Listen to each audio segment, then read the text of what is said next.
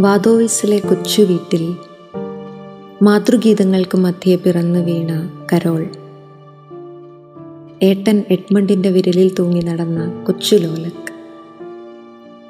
യുദ്ധഭീകരതകൾക്ക് നടുവിൽ ഒളിവിലും പാറമടയിലും ജലശുദ്ധീകരണശാലയിലുമൊക്കെ ജോലി ചെയ്ത് ജീവൻ രക്ഷിച്ച ഒരു സാധാരണ പോളിഷ് യുവാവ്. സ്വന്തമായിരുന്നവരെ എല്ലാം കവർന്നെടുത്തുവെന്ന് ദൈവത്തോട് കലഹിക്കാമായിരുന്നിട്ടും എല്ലാം ദൈവത്തിൽ അർപ്പിച്ച് സ്വയം ദൈവത്തിന്റെ സ്വന്തമായി മാറിയ ഒരു സാധാരണക്കാരന്റെ കഥ. പാറമടയിൽ നിന്ന് പത്രോസിന്റെ സിംഹാസനത്തിലേക്ക്.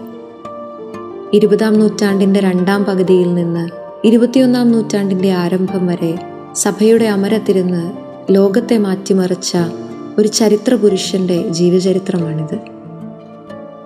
ജോൺ പോൾ രണ്ടാമൻ മാർപ്പാപ്പയുടെ ജീവിത വഴികളിലൂടെ വളരെ സൂക്ഷ്മമായും അതേസമയം വൈകാരികമായും സഞ്ചരിക്കുന്നുണ്ട് ഈ പുസ്തകം.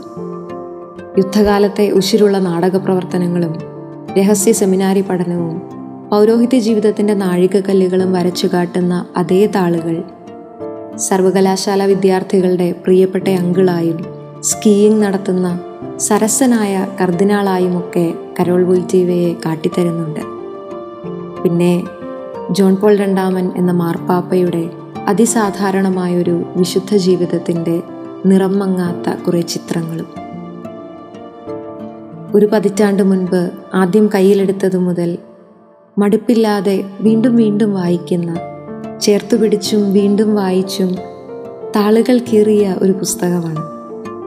വിശുദ്ധി അസാധാരണത്വങ്ങളിലല്ല എന്ന് വീണ്ടും വീണ്ടും ഓർമ്മിപ്പിക്കുന്ന ഒരു വായന.